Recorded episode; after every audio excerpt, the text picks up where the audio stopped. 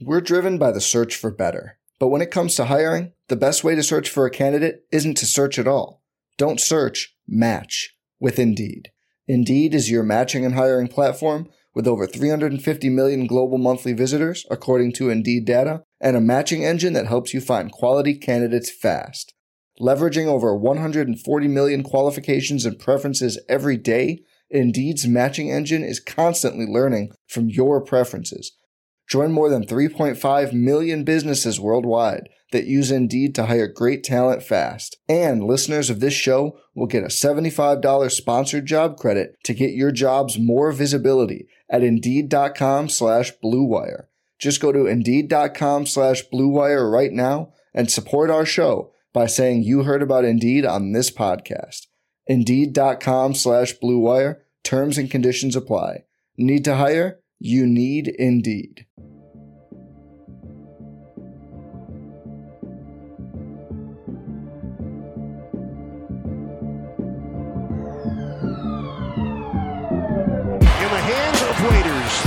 Three seconds left for three in the win. Yes! Dion has done it! I watched Marcus Morris handling the ball like he was a point guard. I watched them give the ball to Julius Randle. This brother was dribbling the ball up the damn court. First team all defense. First team all defense. I don't know about this, but Rihanna just walked in front of me. Are you kidding me? Welcome to a Tuesday edition of the RotoWire NBA podcast. Nick Whalen here with Alex Barutha. And Alex, this is not just any Tuesday. We are seven days away from the start uh, of the NBA regular season. Um, I, I feel like I've been saying this at the start of every pod we've done for the last few weeks, but it's it still feels like you know the NBA is not a week away. Like there there just hasn't been like quite enough hype for me. I mean the preseason's ongoing, but I, I'm still kind of getting myself in the mode that this time next week, uh, games are actually going to start counting, um, and we'll, we'll start parsing through you know what we've seen thus far in the preseason. You know, we'll talk a little Lamelo Ball, a little Draymond Green. Uh, we'll recap the the Sirius XM Experts League draft that we did last week. But uh, tell you what, even as I sit here, you know, I, I spent most of the day writing about football. I'm currently watching the Mariners Astros game uh, in my office. I am jacked up for the start of the NBA season. Yeah, I'm really excited. I've I've watched a decent amount of, of preseason basketball, and we've done we've done like our main drafts. You know, as as like the RotoWire draft, we've done the Stake League, we've done the Cape uh, Keeper League, we've done the uh, we did a Sirius XM Expert draft. So you know, at this point, it really does feel like things are right around the corner because we have done those drafts that, that personally I care about the most.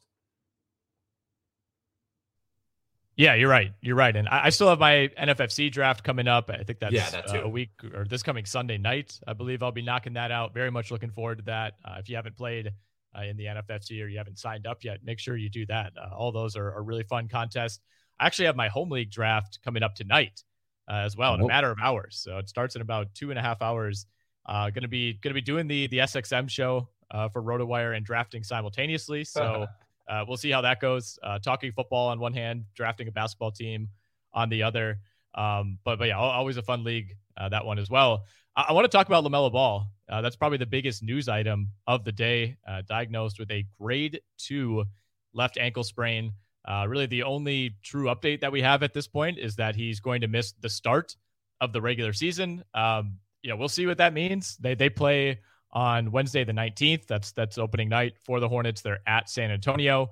Uh, after that, they play Friday against the Pelicans and then Sunday in Atlanta. So, I mean, this could be a situation where he misses opening night and then he's back on Friday. Uh, he could miss the first week of the season. He could miss the first two weeks. We, we really have no idea at this point. But you know, the first thing that, that came to my mind when I saw this injury and, and saw the update from Shams was I, think the Hornets maybe are okay if LaMelo Ball uh, ends up missing some time to begin the year because I, I don't know, man. Like I, I could see this being one of those teams where you know, I think their over under was sitting in like the mid 30s. Like they're, Yeah. they're kind of in that they're in that danger zone in the East where you're, you're not really bad, but you're definitely not good. Um, and obviously, you know, in light of of the Wembanyama Scoot Henderson showcase last week, it, the, the Hornets are on that list of teams. I think the Wizards are on the list too of of teams in the East that you could see maybe trying to to push for a play-in spot early on. Uh, but if things aren't going well, you could you could kind of see them, you know, having the mandate to go the other way. I thought you were gonna say bang the under, uh, which is what I'm saying because yeah, well, I'll, be is- banging the under no matter what. Yes. Yeah, yeah. Even even if the LaMelo Ball played 82, um, yeah, this team is this team is not very good. A quick Google says that grade two ankle sprain is four to six weeks to allow a full return to sport.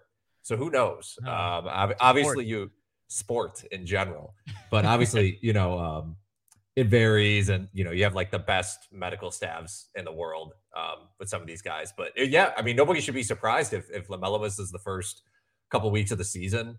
Um, at that point, I assume they'll go Terry Rozier at point guard uh, because their other options at the position are Dennis Smith and James Bouknight. Um, and then, so I, I guess, I mean, you know, if you're trying to look for a, like a really quick two week streamer, Cody Martin, Kelly Oubre, I guess are options. And then if you're in a deep league, maybe Mhm. Bouknight, but I think that's really about it. Yeah, well, Bouknight's really interesting because he was a lottery pick last year, and I- I think coming into the year there was a decent amount of optimism, and you know I think he, he got into that that spat with James Borrego at one point and was essentially uh, just in the doghouse for a lot of the second half of the season, and it felt like we never really got to see him. Like I, I can't even picture like what James Bouknight looks like in a Hornets jersey. Like, that's how few minutes he ended up playing last season, and and yeah, maybe this creates now you know a natural opportunity uh, where they have to give James Bouknight a shot, and and who knows how that works out, but uh, yeah, like you said, I, I wouldn't be shocked if, if we don't see LaMelo Ball uh, until a couple weeks into the year. Kind of a tough blow uh, if you're someone like me who, who drafted LaMelo Ball in the XM uh, Experts League last week. I think I actually ended up pairing him uh, with Damian Lillard. I took LaMelo Ball 12th overall, Lillard 13th. Uh, you know, off to a slow start for sure if, if he misses the first couple of weeks. But uh, the hope is that I think this doesn't turn into an SGA situation in the second half of the season. To me, that that's by far the biggest fear. That would be a concern. Um, although I don't know. Honestly, I, I don't know if Lamelo is enough to really like vault them to too many wins on his own. I, I think the rest of the team. I mean, Rozier again. Rozier is solid. I, I think it would be more likely that we see like Rozier get you know some knee soreness or you don't even have to try to. You don't even have to make up an injury for Gordon Hayward. You can just play him 36 minutes one night and he'll get hurt. Um, but yeah, I wouldn't lo- worry about Lamelo as much as maybe I would Rozier, uh, for example. Yeah, I, I love that idea. First of all, on, on Gordon Hayward of just like you know we, we don't you know we, we have too much integrity. We don't want to shut him down if he's healthy. We're just we're just gonna play him until he gets hurt, and it will happen eventually. Uh, which which I I would bank on. It's happened like seven of the last eight years. It feels like. I mean, Rozier, I, I think could be a guy who, who's maybe on the trade block at some point. Yeah, I think he's yeah. played well enough that you know at the time that he signed that deal, it was a little it was a little iffy, and it's been a combination of him playing well and salaries continuing to go up, where all of a sudden paying Terry Rozier you know, $23 million next season doesn't seem like that big of a deal. Uh, you get a team option at the end of that contract. So um, may- maybe, you know, we'll look back in a few weeks, LaMelo Ball will be on the court. The Hornets will be like six and two, and we'll be talking about how we wrote them off for the entire season because of a grade two ankle sprain uh, that occurred a week before Right. the season started. But yeah, I, I think it's, it's at least worth acknowledging that there is some risk here uh, as far as where this season goes for the Hornets. I, I want to talk about Draymond Green as well. And I, I think the indication around Draymond, everyone knows the story, everyone's seen the video at this point. The implication, at least from the Warriors, has been that there won't be a suspension. Now, they, they did say that, I think, before the video came out. And, you know, whether you're talking about like a, you know, a, a traffic incident or a domestic violence incident or punching your teammate, like the video being out there changes things. You know, whether it should or not, uh, it does. And, and seeing Draymond Green, you know, kind of charge at Jordan Poole and, um, you know, land what looked like a pretty legit punch, you know, because we, we, you can kind of picture it before it happens, but actually seeing it uh, does make it a lot worse. It, it now feels like the Warriors are under some obligation to do something here, and they don't have to suspend him. They could fine him. There, there could be some internal discipline, but um, you know, it, it, the the situation is just weird. You know, Jeremiah Green like stepping away from the team uh, for for an unknown amount of time. I, I'm not really sure what that solves, what that's accomplishing. I, I thought we had some kind of strange comments from uh, it was Kevon Looney after Sunday's preseason game against the Lakers, saying, you know, it's it's going to take Draymond a while to build back the trust uh, for, from the rest of his teammates. Like in, in a lot of ways now, it, it kind of feels like Draymond is this separate entity, and it's you know a lot of the Warriors are kind of siding with Jordan Poole here, and now it's you know it's, it's Steph, it's Klay, it's Poole, it's management on one side, and then it's just Draymond on the other. Yeah, it's funny because if you if you parallel this to when Bobby Portis punched Nikola Mirotic and nobody came out in defense of Mirotic, Like everyone was like, yeah, he, you know what? He probably shouldn't have pushed Bobby Portis to that point. Um, and this is not like that. Everyone's like, that was crazy by Draymond. Like, no Yeah. one is on Draymond Green's side. And um, I think that's what makes the situation especially bizarre. I mean, you're going into the fact as well that people have been speculating for a long time. Like, will Draymond Green age well? Is he deserving of the max contract? You know, they, the organization needs to make a decision because they have a lot of guys coming up for contract extensions. And unless they want to have the biggest luxury tax bill in like sports history, they need to figure something out. And uh, this video coming out, I, you know, I know I, I I've heard people say like, well, they should, you know, they have to pursue trading for Draymond Green. I don't know if Draymond Green's value is as high as, you know, like, doesn't that video bring down his value in addition to the all the other concerns you have about trading for Draymond Green, in addition to having to extend him? It absolutely does. And my worst fear right now, not not just in terms of the NBA, just like in terms of my entire life, is the Lakers using this as an opportunity to trade Yeah. for Draymond. Yeah, I feel like it's going to happen. I've, I've, I, t- I texted you about it the other day. I've, I've been like hammering James with Slack messages every day. I'm like, dude, this is going to happen. It's going to happen. You could totally see it. This would be the, the ultimate LeBron GM move would be to, you know, kind of pass on the, the potential opportunity to, to maybe trade for Kyrie later in the year, which I think it's still, you know, could be on the table for the Lakers if they bide their time. Passing on the, the Miles Turner, Buddy Hield, uh, who both of those guys I think would actually be great fits with the Lakers. Mhm. Uh, and instead, you know, dumping the Westbrook contract and, and the two future firsts in order to bring Draymond Green in, who apparently Draymond and LeBron are, are like best pals at this point. It's kind of a disturbing friendship, uh, considering where it seemed like that was at like three, four years ago. Uh, you, you could just totally see that happening. And it would be, in my opinion, it would be a disaster, uh, probably for both sides. I don't I don't think it would work out well. I I just like even even if we're just putting away the off-court stuff, the on-court fit of Draymond Green, like what he needs out of necessity is a team full of guys. Everybody else on the court willing to cut, play really hard off ball, set off ball screens, all that stuff. That is not LeBron James, and that is not Anthony Davis, and that is not Russell Westbrook. Because nobody on the Lakers roster likes to cut off ball and do any of the stuff that Steph Curry, Klay Thompson, Jordan Poole, all those guys are willing to do. The fit just does not well, make we'll any see. sense. We'll see about Lonnie Walker. Uh, you know, maybe, maybe that would be a decent. Austin No, you're- Reaves. You're totally right. You're totally right. Everything you said is is correct. It would be a complete disaster. I'm I'm very concerned uh, that it's going to happen uh, soon. I, I I'm really my my concerns will not be alleviated until we get past the trade deadline, No. honestly. But overall, you know, we kind of have kind of half tongue in cheek about the Lakers, but it it does feel like we're moving toward Draymond, you know, kind of having like a, a really strange slash sad end to his career uh, with another team or two, which, which often happens. You know, I mean, what I mean, if if you take 20 superstars, uh, at least what at least 15 of them end up having that that kind of tough arc at the end of their career, um, Mm-hmm. where it doesn't you know you can't really go out on top with the team that you've been with for so long. It, it rarely happens that way, so it wouldn't necessarily be his fault, but it does seem like we've we've kind of reached that point maybe a little more quickly than we expected. Yeah, you're right, and and not even just superstars. And like you could compare him to I don't even know like what a great NBA comp for like like a Dennis Rodman. Like Dennis Rodman had those two last years, yeah, LA especially now. Dallas. Yeah, um, and so like there's you know there there are a lot of guys throughout history who this happens to, and even you know the we we people always post those pictures of like Scottie Pippen and uh, Hakeem and like their respective odd jerseys, you know, like Portland and Toronto. So yeah, this would not be this would be far from the first and far from the last time this sort of thing happens. But it would be a really bizarre end to the to the Warriors. I don't want to say end of the dynasty, but the end of like that specific big three Yeah. that they've had. Well, I think that's kind of the next question is, you know, if if they move on from Draymond, which I, I think, you know, chances are overwhelmingly that he's on this roster, and I think they they move past this in some way, and maybe it's a little awkward, and it's still a story for a month or so into the season, but I, I think the the leading contender for how this plays out is the Warriors eventually get over it, and they they look like the Warriors from last year. Um, but you know, if they were to move on from him, like does like you said, does that end the dynasty? Like, is obviously he's more. I think everyone agrees that he's more important to the Warriors than he would be any other team. I, I don't think you you feel like if he goes to Sacramento or Memphis, all of a sudden, you know, he's he's like the same supercharged Draymond. Like he, he's in a perfect spot playing alongside Curry and Klay. But the flip side of that is, you know, can can the Warriors like w- what they lose defensively, especially like, is that replaceable?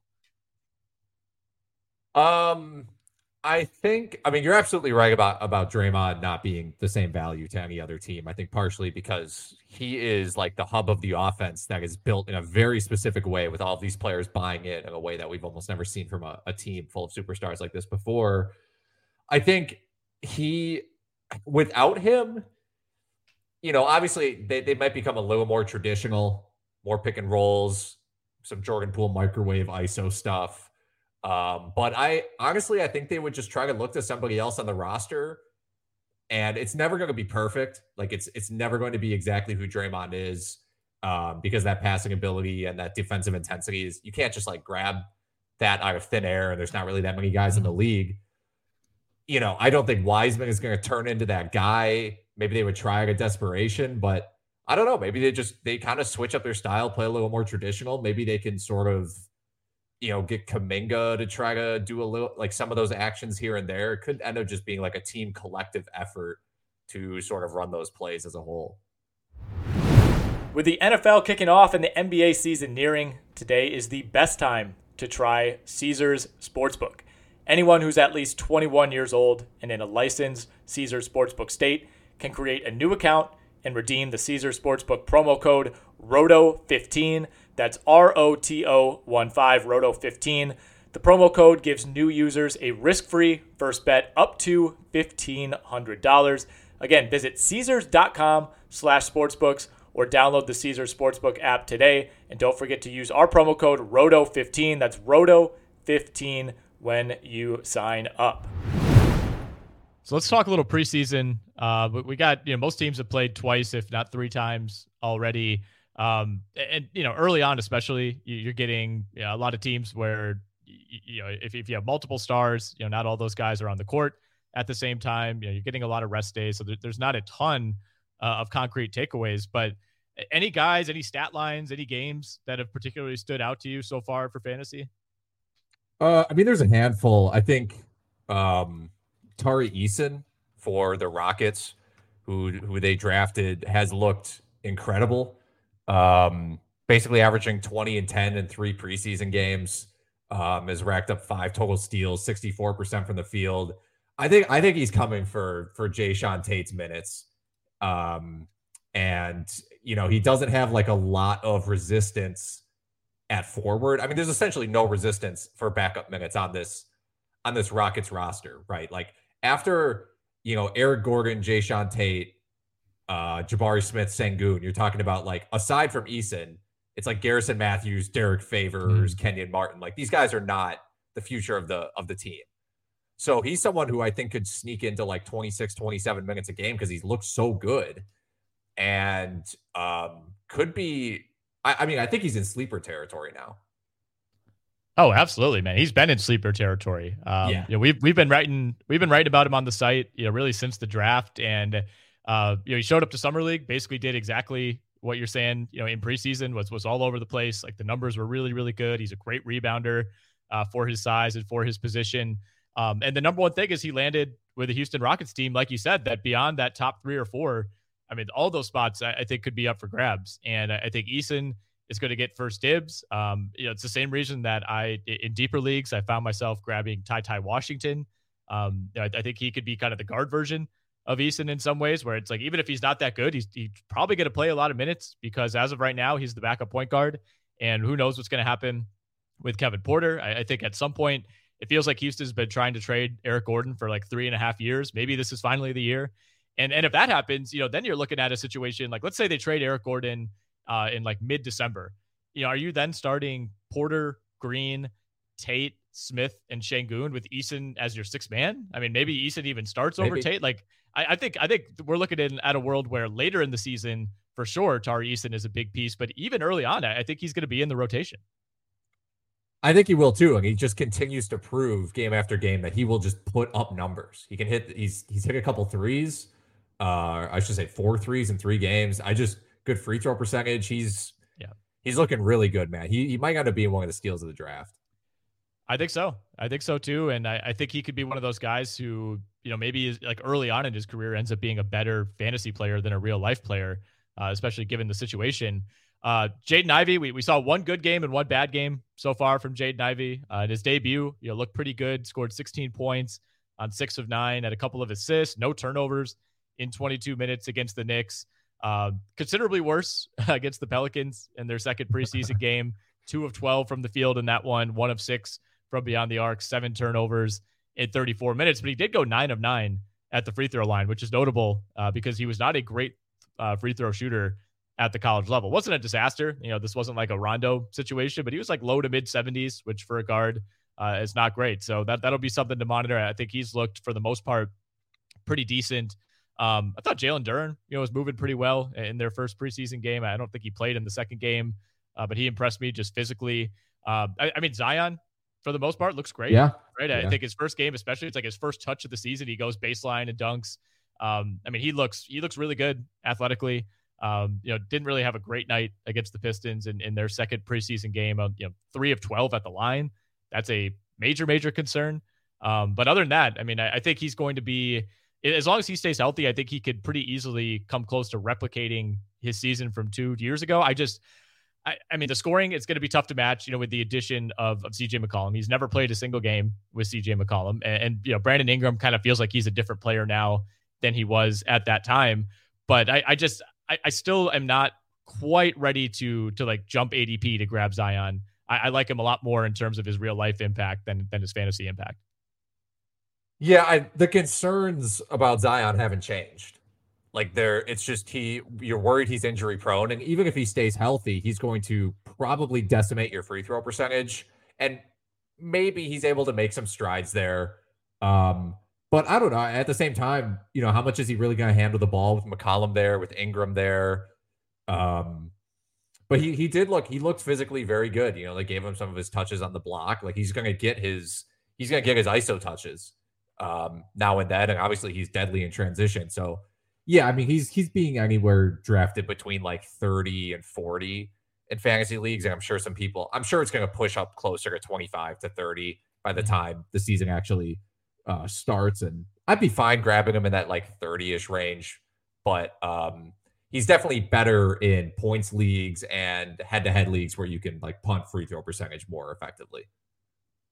Exactly. Exactly. That's the thing. I mean, for me, I think the free throw percentage is going to be the, the biggest kind of swing category for him. Like if, if that if he's going three of twelve, you know, every couple games, that is going to absolutely kill you.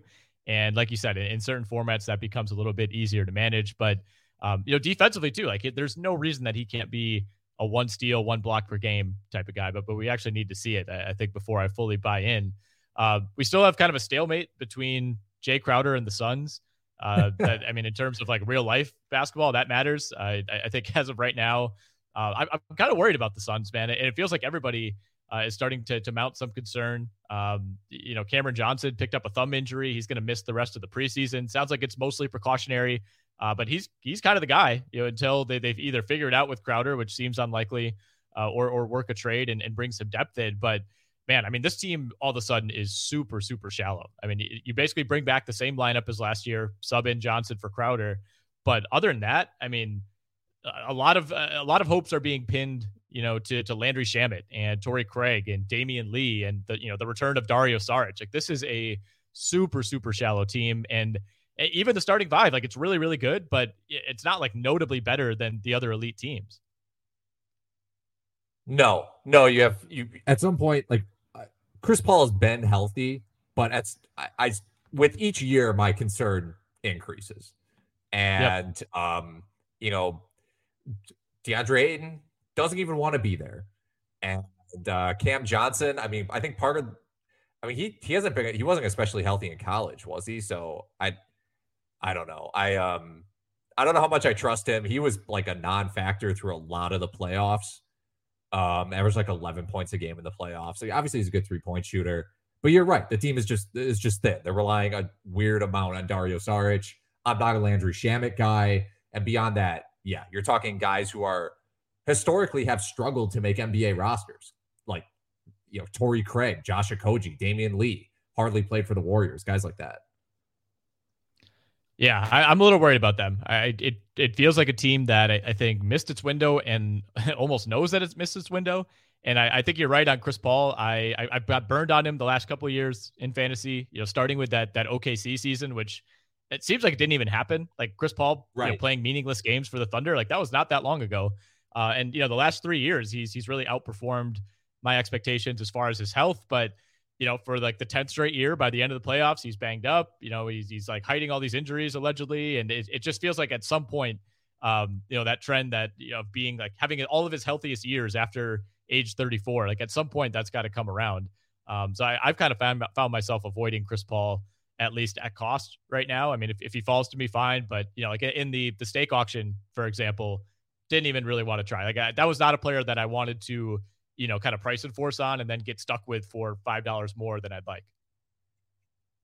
No, I agree. If I'm going to take a chance on, not even take a chance, if I'm going to draft anybody on the Suns roster, it's it's probably just, I mean, I would stick to Booker, Bridges, and Cam Johnson because I'd be, I'd even yep. be worried about DeAndre Ayton's um, stats this year.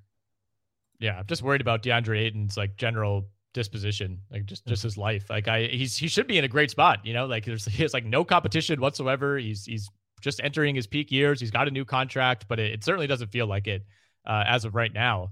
Um, We're driven by the search for better. But when it comes to hiring, the best way to search for a candidate isn't to search at all. Don't search, match with Indeed. Indeed is your matching and hiring platform with over 350 million global monthly visitors, according to Indeed data, and a matching engine that helps you find quality candidates fast. Leveraging over 140 million qualifications and preferences every day, Indeed's matching engine is constantly learning from your preferences. Join more than 3.5 million businesses worldwide that use Indeed to hire great talent fast. And listeners of this show will get a $75 sponsored job credit to get your jobs more visibility at Indeed.com slash BlueWire. Just go to Indeed.com slash BlueWire right now and support our show by saying you heard about Indeed on this podcast. Indeed.com slash Blue Wire. Terms and conditions apply. Need to hire? You need Indeed. This episode is brought to you by Pepsi Wild Cherry. Pepsi Wild Cherry is bursting with delicious cherry flavor and a sweet, crisp taste that gives you more to go wild for. Getting wild may look different these days, but whether it's opting for a solo Friday binge watch or a big night out, Everyone can indulge in their wild side with Pepsi Wild Cherry, also available in Zero Sugar. So grab a Pepsi Wild Cherry and get wild.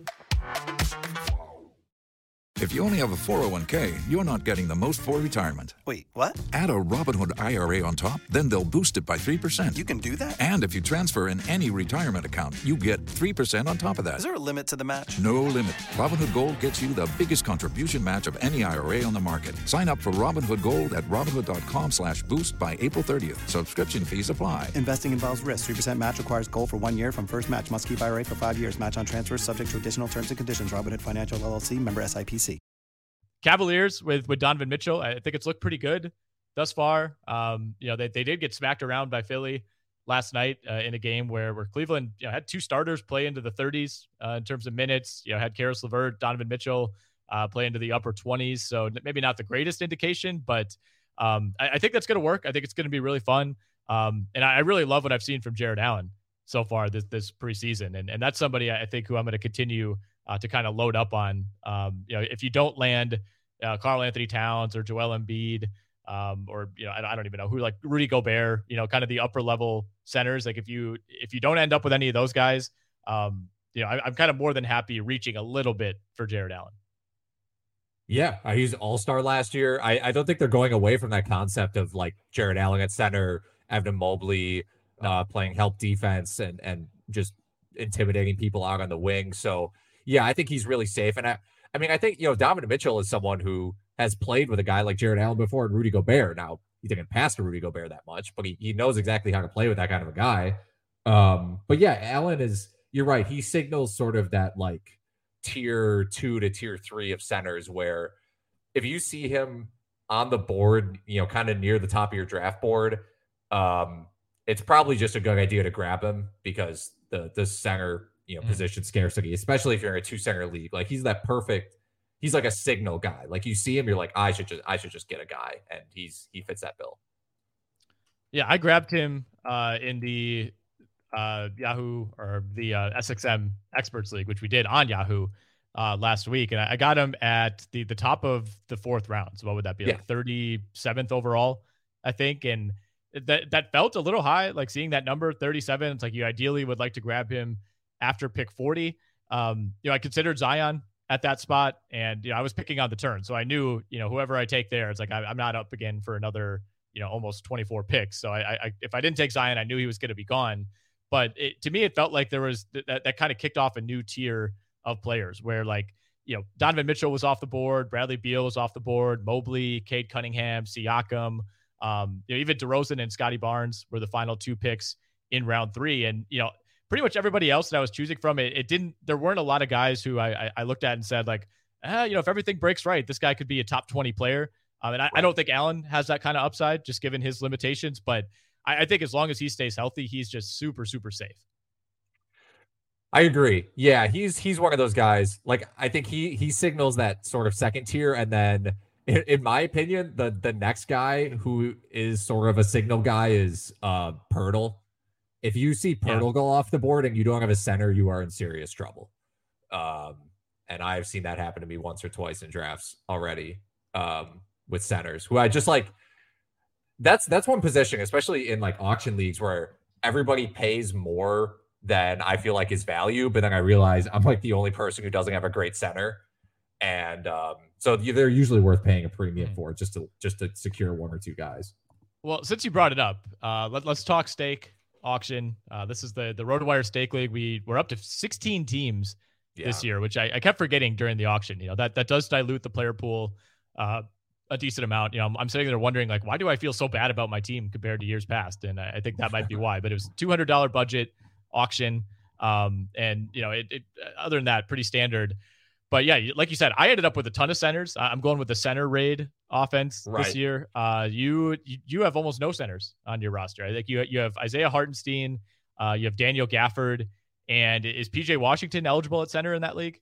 He is eligible at center, and I am. Uh, I might have to. I might have to make a call to ESPN to get Draymond Green eligible at center as well. That would really help me out. That would be big. Yeah, you, you're banking on a big bounce back for for Daniel Gafford, but uh, yeah, I think you and I are gonna have to work out some sort of deal because I, I ended up Yeah. buying Gobert, I got Poeltl, I got Nurkic, I got Mo Bamba, um, I even got Montrezl Harrell late in that auction. Uh, I was deciding between you know with my last bid, I, I could have had any remaining player who I wanted based on the the amount of money uh, left on the board, and I, I chose Harrell over Alex Caruso, who you snagged uh, with your last buy. So we, we were kind of of the same mind on that one, but. Um, it, do you have your your roster up right now? I do. Okay, so just give me kind of a brief overview of you know your biggest buys and, and kind of what your feelings were coming out of that auction. So, like in general, in auction leagues, I try. I usually just kind of let the players come to me, like guys who I I price enforce a little bit, but I'm mostly just trying to get guys at what I consider to be like a twenty to thirty percent discount in general. And so I ended up getting LeBron with my first buy at I think like forty four dollars. And um, also good that he is multi-position eligible, like both forward spots and point guard. That really helps. Um, and then I got Bradley Beal as well, who is my my second highest um, salary. But I feel like both those guys have first round upside. So in a 16 team league, if you got two guys with first round upside and a decent, you know, like round out the rest of your roster with clear top 100 guys, I feel like you're doing well. And I, I think I did. I got Marcus Smart, Draymond, uh, PJ Washington should easily be top 100 this year. Klay, who has probably top 40, 50 upside. Jerami Grant, who super high floor as a player. Um, I got Bojan, Josh Hart. So that's like kind of the core of my team. And I got Markelle Fultz on the IR right now, but he has some upside as well. So I don't I don't love my team because there's not guys I necessarily go out of my way to target, but I feel like I got almost all of these guys at what I would consider to be a discount. So I'm hoping mm-hmm. that ultimately keeps my team afloat. Yeah, I mean you don't have a lot of guys who are you know you could envision cutting like a week into the season. You know, other than maybe Gafford, everybody else, you know, it feels like they're when they're healthy and active, like they're going to be key contributors. And, and not every team can say that. I mean, there's some teams that you know paid up for four or five guys, but then that means that you're filling out your roster with a bunch of one and two dollar players who, you know, some of these guys might not even be in rotations to begin the year. So, you know, you, obviously you're not starting everybody every week, but um, you know, you have an injury or two that that that starts to get a little bit dicey. Um, I my biggest buy was Damian Lillard at 45. I uh, thought it was a fair price. Obviously, there's there's some concern yeah. on him coming back from injury, but uh, relative to some of the other high price players, you know, for instance, Karl Towns was 53, Jayson Tatum 59, Tyrese Halliburton all the way up at 54, LaMelo 51, uh, Harden 60, Giannis 63. Those are just a few uh, that are on my screen right now. Relative to those, I thought it was fine. Uh, paired him with Kawhi, who I almost never roster Kawhi in any leagues, but he was sitting there at like I got him for 36 bucks. I felt like That's good. that was a decent deal, even though you always know there's a cap on his games played. I mean, he's so good in the 65 that he does play. Um, and in a league where, you know, not many guys are playing 75 plus anymore, I, I do feel like, um, you know, it's not quite so much of a disadvantage to roster someone like Kawhi as it was like five years ago um, when, when more guys were playing more games. Uh, so I felt okay about that. I, I got Gobert for 29. Uh, got all those other big men that I mentioned. Uh, Tobias Harris, who I've I believe I've rostered in every fantasy basketball league I've ever played in. He's he's my Jerami Grant. You know, super high floor. Like you're you're always going to be a little bit disappointed uh, at the ceiling, but he never gets hurt. He plays a ton of games. He plays a ton of minutes. He hits threes. Um, he's somebody that I, I think just kind of gives you a, a nice floor uh, in just about any format. I agree. You got him for for 16 bucks. I think I, I drafted him in keeper league this year uh, yeah. for pretty cheap. Uh, one of those guys where you can kind of just wait on. Yeah, I mean, I, I like your team. I think your your team is very similar to mine in the sense that a lot of your guys feel like they just have like a 28 minutes per game absolute floor. Like, there's no way Poeltl's playing less than 28 minutes, right? Even Jordan Clarkson, you got for four dollars, who I feel like, I mean, if they don't trade him until the deadline. He could be putting up like 20 points a game. That's what I thought your I thought your Gary Trent buy at eight dollars was good. He could be like a top 60 guy. Your your flyers on John Wall is good. Um, and I I mean, you mentioned Montrezl Harrell. Like to me, your Montrezl Harrell buy, my Daniel Gafford buy, like we're basically just buying the backups to guys who get hurt all the time to start yeah. the year. So, and I, I don't think that's a bad strategy. You're like, well, okay, you know, people go through the idea like, oh, Porzingis is going to get hurt all the time. Well, what if he gets hurt in the first two weeks? Then everyone's going to be going for Gafford. Or what if Embiid yep. gets hurt in the first two weeks? Everyone's going Harrell. So that's not even a bad idea just to jump on those guys uh, right away. Yeah, I mean it's it's like handcuffing a running back in fantasy football. Basically the same idea. Um, yeah, our guy Ken Crites, I, I thought had himself a, a, great auction, at least at the start. Uh, you know, getting Harden for sixty bucks, I, I thought was actually a, a pretty good deal.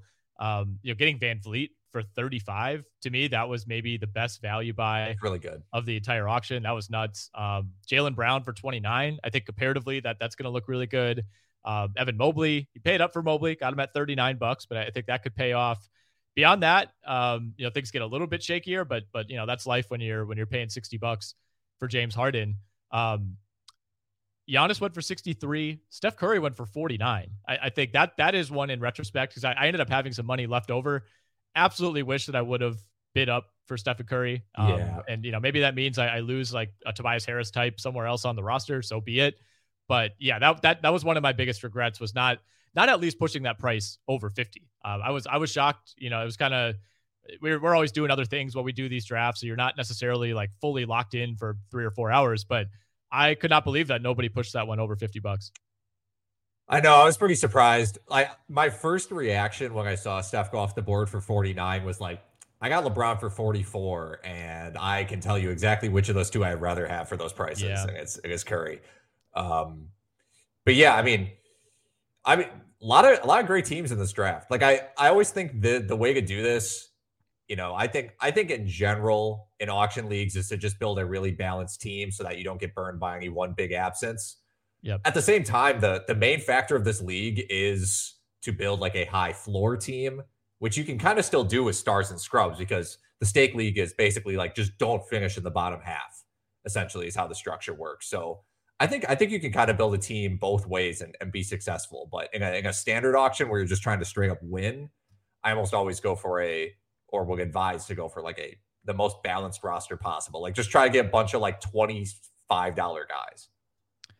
Yeah, and I, I look back at you know last year's draft, and those are the teams that tend to do well. It's it's it's not the teams that blow you away and you know pair two fifty dollar players with each other right off the bat. It, it's the teams that maybe have one star and then a bunch of like you said, twelve to eighteen dollar players filling out the rest of the roster. And I mean, in years past, like like last year, for example, I, I actually felt really good about my team, and it, it was relying pretty heavily on on Bam Adebayo and De'Aaron Fox. And both those guys missed time. I mean, Bam missed like 20 plus games, and all of a sudden I'm just done. You know, I paid up for for two of those guys early on. They burned me. I think Paul George was the other one who I had too. So I mean, like I I ran into some major uh, bad luck when it came to injuries, but that's life. You know, I mean, like the, the guys that I was plugging in were three, four, two dollar players. You know, they they were guys who you're just like you're lucky if they if they score 10 points and grab five rebounds. So I think it's really important, especially when you're, you know, setting weekly lineups to to have options at those last couple spots on your roster. Maybe they're your utility spots or you know your your shooting guard spot or whatever it might be. Uh, to like have the option to cycle in the guy who has four games this week and not just have to start one guy because the other two guys sitting on your bench like aren't even in their rotation.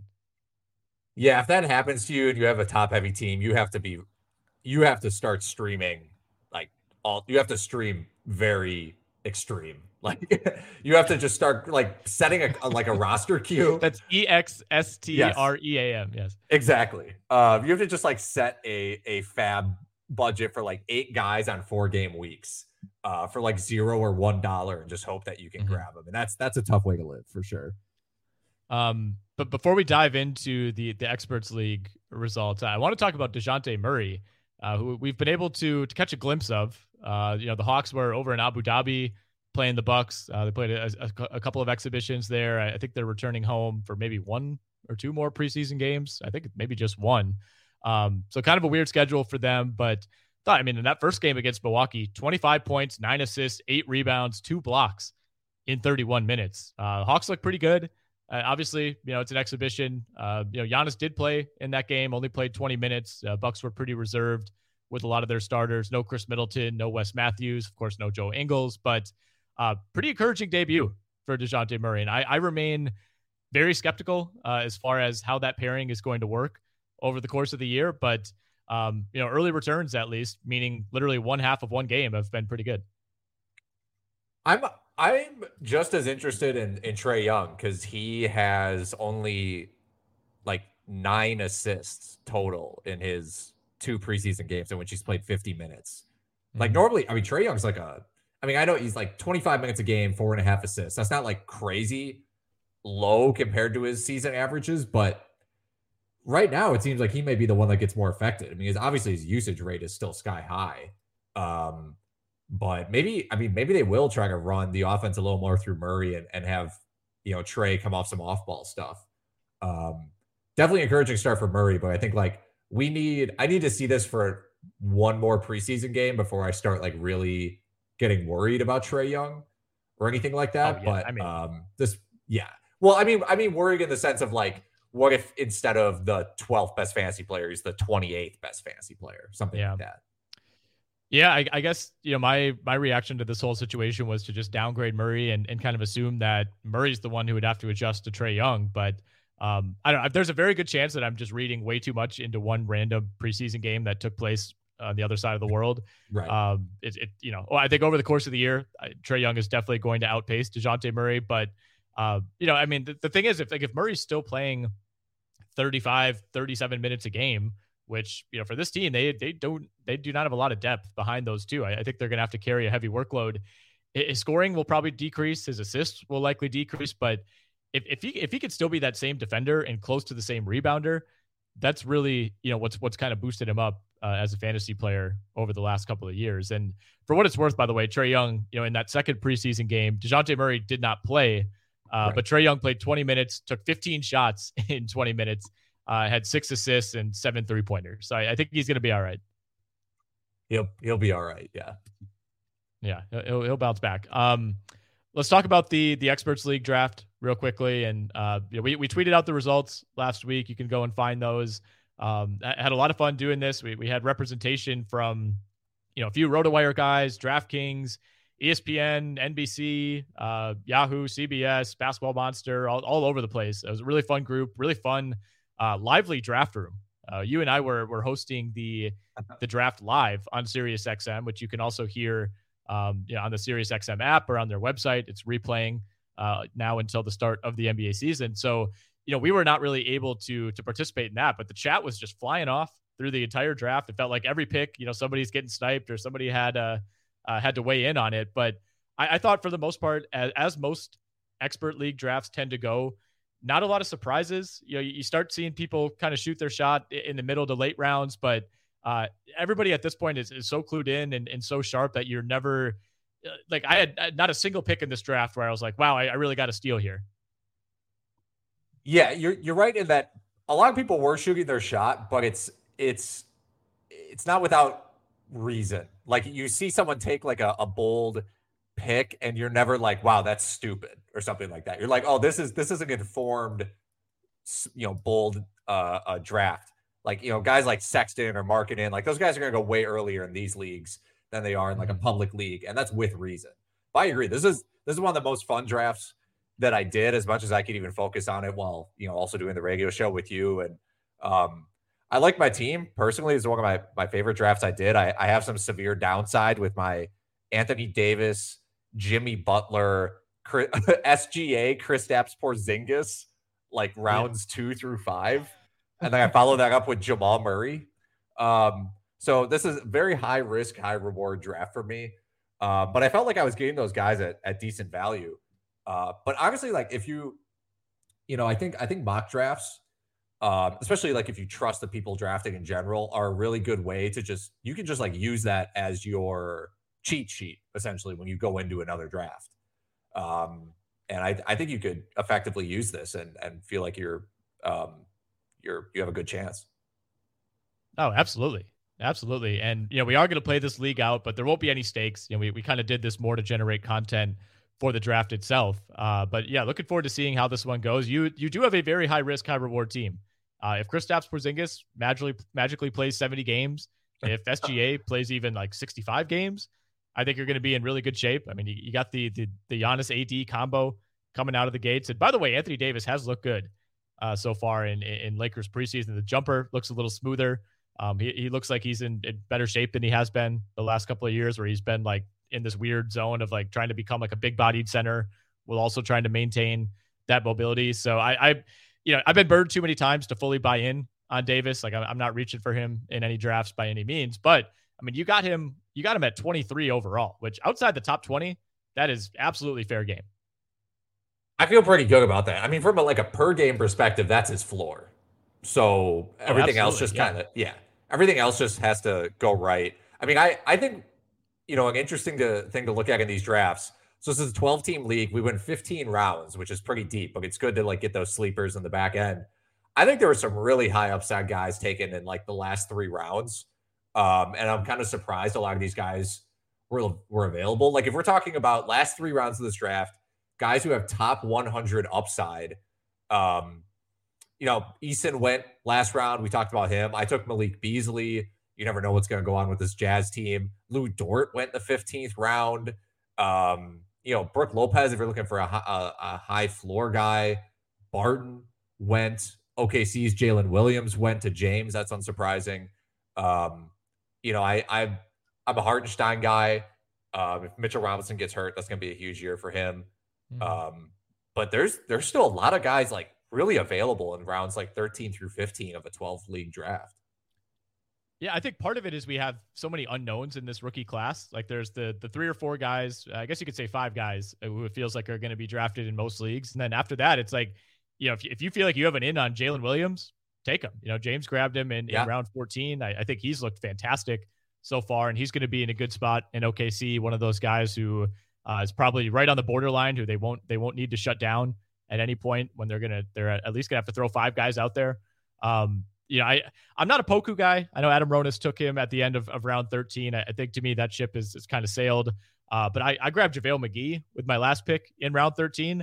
I've been trying to get him in as many leagues as I can. I, I really wanted him in the stake auction, but I had already drafted like seven centers at that point, and I, I, could not burn another roster spot on on another player who's only center eligible. But I mean, this dude, like JaVale McGee, whenever he sees even borderline meaningful minutes, like has a chance to to be a top 100 guy. And you, know, you go back to his season with the Lakers. Uh, I think it was the year they won the title.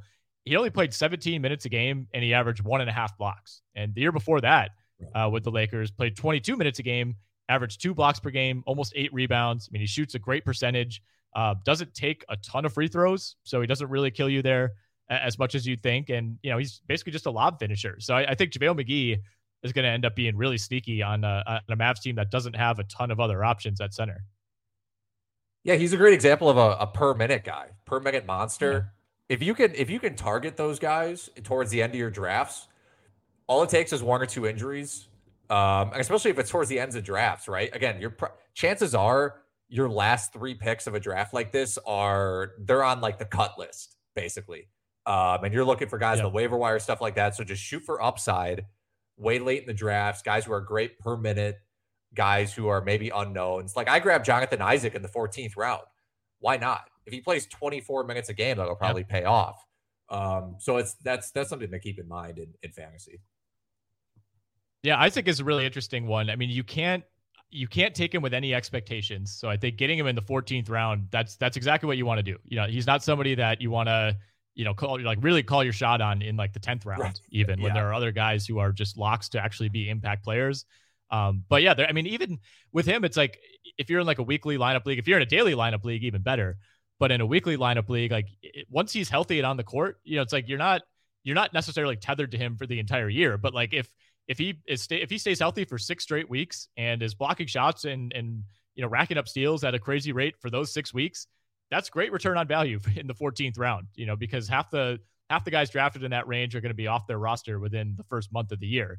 Um, so I, I like that call a lot. And, you know, depending on what happens with him, you might even be able to slide him into an IL spot to begin the year.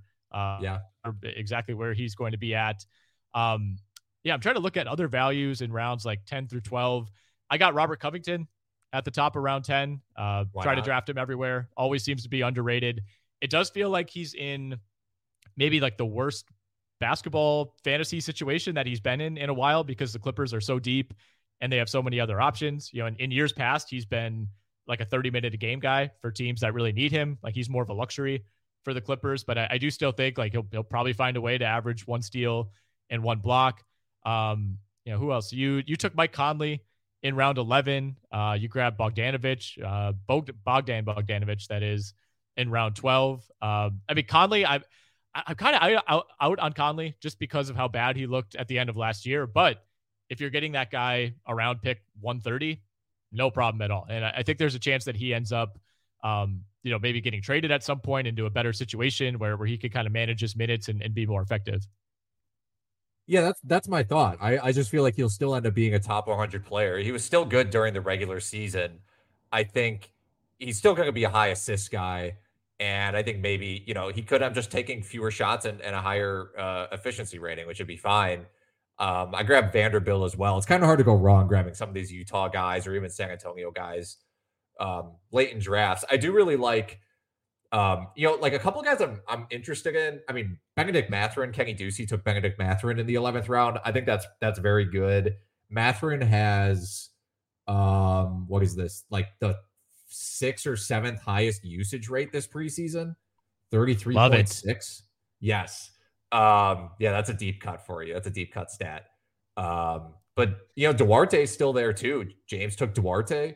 Um, and if they get rid of Buddy Hield, uh, that opens up a ton of minutes on the wing, especially if they want to play yep. Tyrese Halliburton at point guard. So uh, I like I like both those guys in that range. Yeah, I, am big on Mathurin for sure. Uh, came off the bench, you know, in their in their last preseason game. Looks like they're they're gonna potentially lean towards starting Duarte alongside Halliburton and Hield. That's fine. I, I don't think that's gonna last that long. I mean, Mathurin scored 19 points on 15 shots in 18 minutes in their latest preseason yeah. game. Uh, no assists. Uh, that's kind of it's kind of the guy I think ah, he might well. be early on. Uh, he, he, was a decent passer in college. Like this isn't like a total uh, you know, black hole type of situation. I, I think the assist could could come eventually.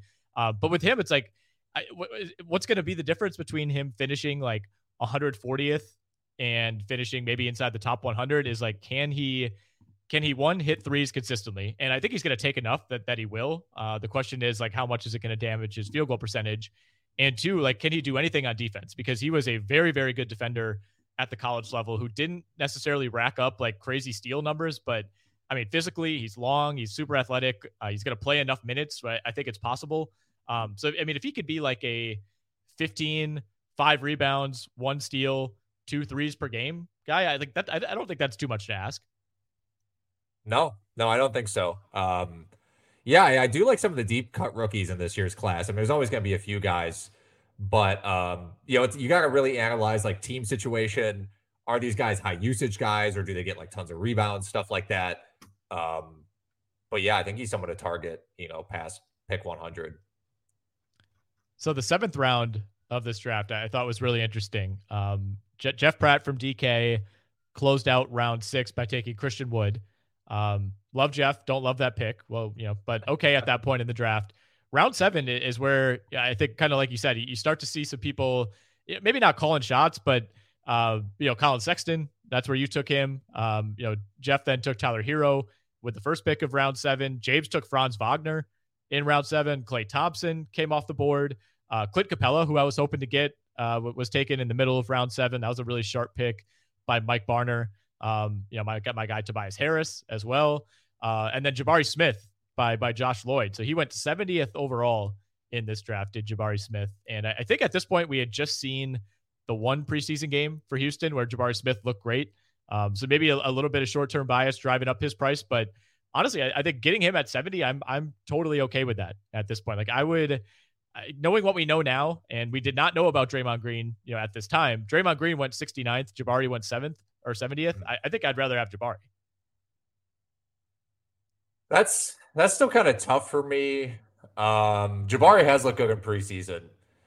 Uh, some of it's going to depend on if you know if if Draymond's center eligible and and stuff like that. It depends on your league, but I think there is a case to take Jabari over over Draymond. I I like that you highlighted the seventh round because looking at this draft, my first thought, or looking at this, you know, this this round seven range, my first thought was like this round seven is the chalkiest round seven I have ever seen. Like all of these guys feel exactly like seventh round picks. But then yeah. after that, you know, I'm looking at rounds eight and nine.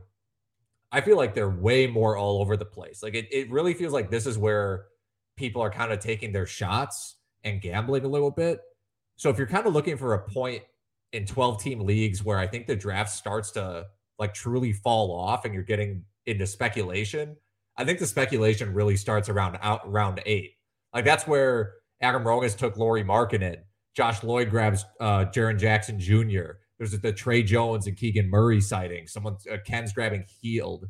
Um, Al Horford goes off that that range. So I think I think that seventh to eighth round is yeah. is really like a, a breaking point. No, you're right. You're right, and I, I think yeah, it, it's more so the eighth and the ninth where you start to see people, um, you know, kind of kind of have the heat check picks. You know, John Wall came off the board uh, in the ninth round. Uh, Herb Jones, you know, J- James has been all over Herb Jones. I think he has him. He said in like every league that he's drafted so far. Um, you know, Ivica Zubac, uh, another sharp pick by Barner in round nine. I, I think he he's kind of like a, a, souped up version of, of the JaVale McGee conversation that we had. Like yeah. it, it's felt like the Clippers have like wanted another option or a better option at center for three years now, and they just haven't found it. And Zubac gives them really good minutes. You know, in, in the playoffs, it, it's maybe a slightly different story, but I think he's become one of the most underrated guys in fantasy. You know, you, you just got to look at the raw stats, and it's nothing super impressive, but he plays close to 82 games every year. He rebounds. You know, he's, he's a decent free throw shooter for a big man. I think there's a lot to like there. Um, you know, Dan Titus took Bobby Portis in round nine at that point in the draft, totally fine with it. You know, I think that's a little after, you know, pick 100. Um, you know, a big part of the reason that Portis was so good last year, of course, was Brook Lopez getting hurt. But yeah. Brook Lopez is also old and I think could totally get hurt back again. surgery. Yeah, coming off back surgery still. One guy, one guy I really do want to highlight, um, who I think it consistently is going way, way too late. Kyle Lowry. James took him in the eighth round. I, I think there's a lot of mixed feelings about Kyle Lowry. He wasn't especially healthy last year. He definitely had a down year. Like I I can't I can't argue against that. Although he was dealing with a lot of personal issues. He stepped away from the team for a while. It might have been like a week or two, if not longer. Well, there were um, at some point. I, I, think it was it was like two or three weeks at a time, but but like two separate stints with family issues. Yeah. So I think he, I think he got out of shape for huge portions of last year, and that kind of I think that showed again in the playoffs. And so I think people have this bad taste in their mouth about Lowry. Um, and so he's dropping like really far. I think I think people just straight up think he's washed up, and that's not true. I I just don't think that's true. Like even we're talking about how bad, or people have this idea of like he had such a bad season. He he played 63 games still, and total value in 63 games still ranked 61st, um, and was 51 per game value. So I understand he's 36. People are assuming regression, and that's why he's going in like the eighth round. But I think you could take him in like the seventh, maybe even the sixth if you're feeling crazy. But I, I think if you if you're getting him in that eighth, ninth, tenth round, I think that could that, just the the pure upside on that. Like who else in that range, you know, really has like top fifty upside, and that's kind of what you're shooting for. And I, I think he's one of the few guys there that that does. Yeah, my concern with Lowry is just that he's he's getting up there in age, and you, you do worry about you know a, a true injury uh, occurring with him. But you're right. I mean, he for the most part, like he had some weird stretches where he didn't play very well, but I think he was out of shape, you know, after after being away from the team, and it, it just it really never felt like he had like a solid month where nothing went wrong. Uh, he'd had so many other injuries too that it was tough to get continuity. I, I think that one could very well end up looking like a value uh, for James. I mean, always finding value that guy, but um, I mean, with Lowry, like we know what there's just not that high of a ceiling. But yeah, I think if he stays relatively healthy, even you're looking at a pretty high floor, like a, a much higher floor than a lot of the guys who went in that round. You know, like the, the pick before him, for example, like what do we do with Kyle Kuzma this year? You know, he goes with the ninth pick in round eight. I, I can absolutely not do that mental math, not even going to try, but uh, that's somewhere around pick 100 in a 12 team draft. Um, I, I, think at, at that range, totally fine grabbing him there.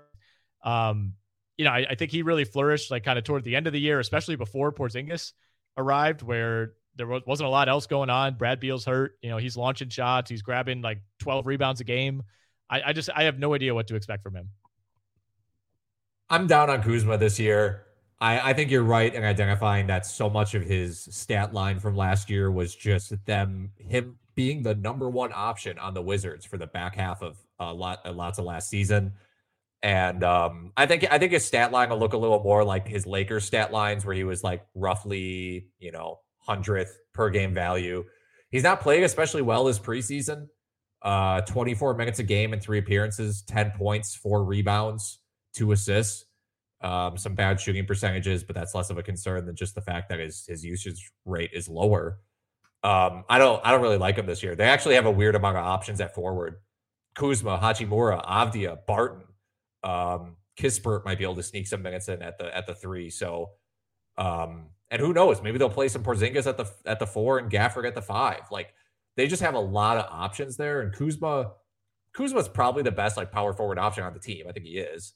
But yeah, I he's just he's like the third or fourth option on this team right now. This this roster, man, is weird. Uh, I I don't. Yeah, it's weird. It's bad. It's full of guys who are young enough where we, we you can't really give up on them, but like what is Deni Avdija's upside? Have you had a conversation with anybody about Deni Avdija in the last two years? Like it just kind of feels like he's he's been hanging around and you know he's a former lottery pick and and nobody really talks about him in that context you know that you normally would I it, but at the same time nobody's writing him off like it just kind of feels like he's there and everyone's agreed that maybe he'll turn into an average player maybe he won't it already feels like Corey Kispert is in that zone uh you know Hachimura had had the weird start to last year uh, where, where he joined the team late. So kind of a tough year to evaluate him. And and then Johnny Davis, you know, we'll see. Uh, tough summer league showing. I think uh, a lot of the luster kind of got worn off him pretty quickly. Uh, but I, I just I think this team could really really struggle. I mean, I, I think they could be they could be in that same zone as Charlotte. Uh, I do think they have a little more upside if everyone stays healthy. Like Porzingis looked really oh, good oh, yeah. at the end of last year, uh, but you just you just know at some point the injury is coming. And I mean, with Beal, no idea what to expect. Is he going to average 32 points per game or is he going to average 24 points per game and shoot 31% from three? Yeah, they have more upside than Charlotte. I don't I don't think that's even a question. Um, you talk about Johnny Davis. Johnny Davis is shooting 12% from the field this preseason. Um, in three games, 21 minutes a game, he's shooting 12%. And that's after shooting 30% in summer league. So I've not, I've almost never seen something like that. To be honest with you, like he has ten Yeah, points on sixteen shots in preseason. It's not Crazy. good. It's not good. It's a small sample size, but I- it's especially concerning. It wouldn't. It would not be a concern at all if, if summer league had not happened. But for him to shoot that, you know, that poorly in Vegas, and then also get off to a slow start in the preseason, uh, it's not necessarily what you're looking for. But I, I'm really trying to reserve judgment on Davis. I, I, I you know, obviously he's a Wisconsin guy. We we got to Yeah. stick with him, uh, at least in the early going here. But well, that the problem with the Wizards is like it, it it feels like every draft they're picking like one or two picks after all the good players run out. You know, like that's how they ended up with Avdija. That's how they ended up with Kispert. Uh, even even Hachimura, you could you could say that about. Um, like they're they're they're not they're never bad enough where they can have a crack at guys who you could actually pair with Bradley Beal to to be a future star. But they're you know they're never good enough to to really make a run at, at an actual playoff spot either. Yeah, Yeah, it's it's bleak, man. Um, I'm looking at these Johnny Davis stats as we speak. It's Hey, only three turnovers though. Low Yeah. turnover numbers. Positive Well, assist to two- turnover ratio. Two of those games were in Japan. You know, the you never Right. know, like weird rims over there, but maybe they were using like a weird ball. I don't know. Um, he did he did go 0 of 7 in one game. Uh, that's not ideal. I, I I think I mean for fantasy at this point, by the way, I mean we haven't even talked about him in this context, but I I'm not even thinking about it. No, do do not think about it. Uh, Did he even Which get is funny, drafted what- in in Oh, our keeper league? Mm, Did someone take him in keeper league? I think somebody I think somebody did, but I'll, I'll uh, not not until late, right? Like reserve. Um. Yeah. I could be wrong. Maybe not. Uh. No. Um. He might, I think he was a reserve pick, but um, DJ got him. Yeah, well, another Wisconsin guy. Yeah, that's that's the thing. He gets he gets a little bit of bump uh, in, in RotoWire leagues featuring guys from Wisconsin. But yeah, I mean, for fantasy, I after the draft, I remember writing like, "Oh, he's in a pretty good spot here," because that was before you know they did the Barton and Monte Morris trade. Uh, you know, at that point, we weren't really sure what was happening with Bradley Beal, and there was a world in which like Johnny Davis was maybe just like handed the keys to this team. And and worst case scenario, he you know even uh, during the draft telecast, they said you know they just drafted Bradley Beal's next point guard. And I'm thinking, like, Right. really? I I don't even know if he is a point guard. We'll see about that. Um, and yeah, I mean, I, I think the fact even that Washington felt like it needed to fortify the backcourt by bringing in someone like Morris maybe speaks to just just how far away Davis is at this point. Yeah, that was kind of like when Chicago, the, the news about Lonzo Ball was kind of just not good, and they're like, maybe we'll sign Goran Dragic, Yeah. and that kind of Yeah, signaled that things were not going well. All right, man. That's a good note to end on. Uh, I got to get out of here. Got to jump on the radio, talk some football. Uh, I know you got a bunch of uh, NBA related tasks on your plate tonight as well. Make sure you're checking out everything, every last thing on rotowire.com. We got a ton of NBA content coming out every single day this time of year. Uh, one week away from the start of the regular season, uh, draft season, of course, in full gear at this point. So make sure uh, you're using all of our tools over at RotoWire. For the ones who work hard to ensure their crew can always go the extra mile, and the ones who get in early so everyone can go home on time, there's Grainger, offering professional grade supplies backed by product experts so you can quickly and easily find what you need. Plus, you can count on access to a committed team ready to go the extra mile for you. Call, click grainger.com, or just stop by. Grainger, for the ones who get it done.